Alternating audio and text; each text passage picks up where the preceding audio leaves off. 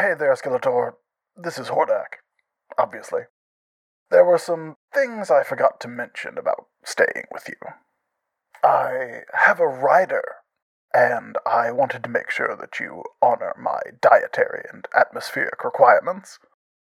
Number one, singing bowls must be played to wake me up in the morning, but only for the throat and heart chakras.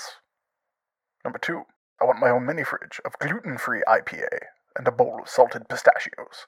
Do not buy pre unshelled ones. You have to buy the shelled ones and make sure that they are unshelled by hand. Number three, I need a bedroom with two ensuite bathrooms. Both have to have sunken tubs. I'm not stepping over the lip of a tub like some kind of chump. Four, I need a VHS copy of Tetherball's greatest hits and a functioning VCR. Number five, if you don't have a yoga studio in your house, you need to build one immediately. Bamboo floors are nice and springy, but the spiritual resonance of cherry wood is best for my aura's frequency. Number six, I need Merman to give me a salt rub.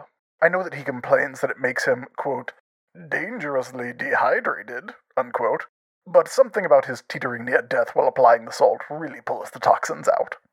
Number seven, I need a single of You're the Best Around by Joe Esposito.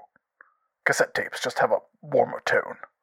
Number eight, I'm also going to need some candies from Le Boutique Prétentieux. Get the bergamot scented kind, but have them re-dipped to remove the smell of bergamot. I don't like the smell, but that's the only kind of smoke that has the proper texture. Ask for Maurice. He knows what I like. Look, there's more. I'm just going to email the rest to you, and you can forward it to your concierge.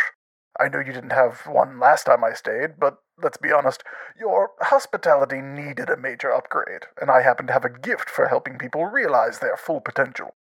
So you're welcome. See you soon, Bone Breath.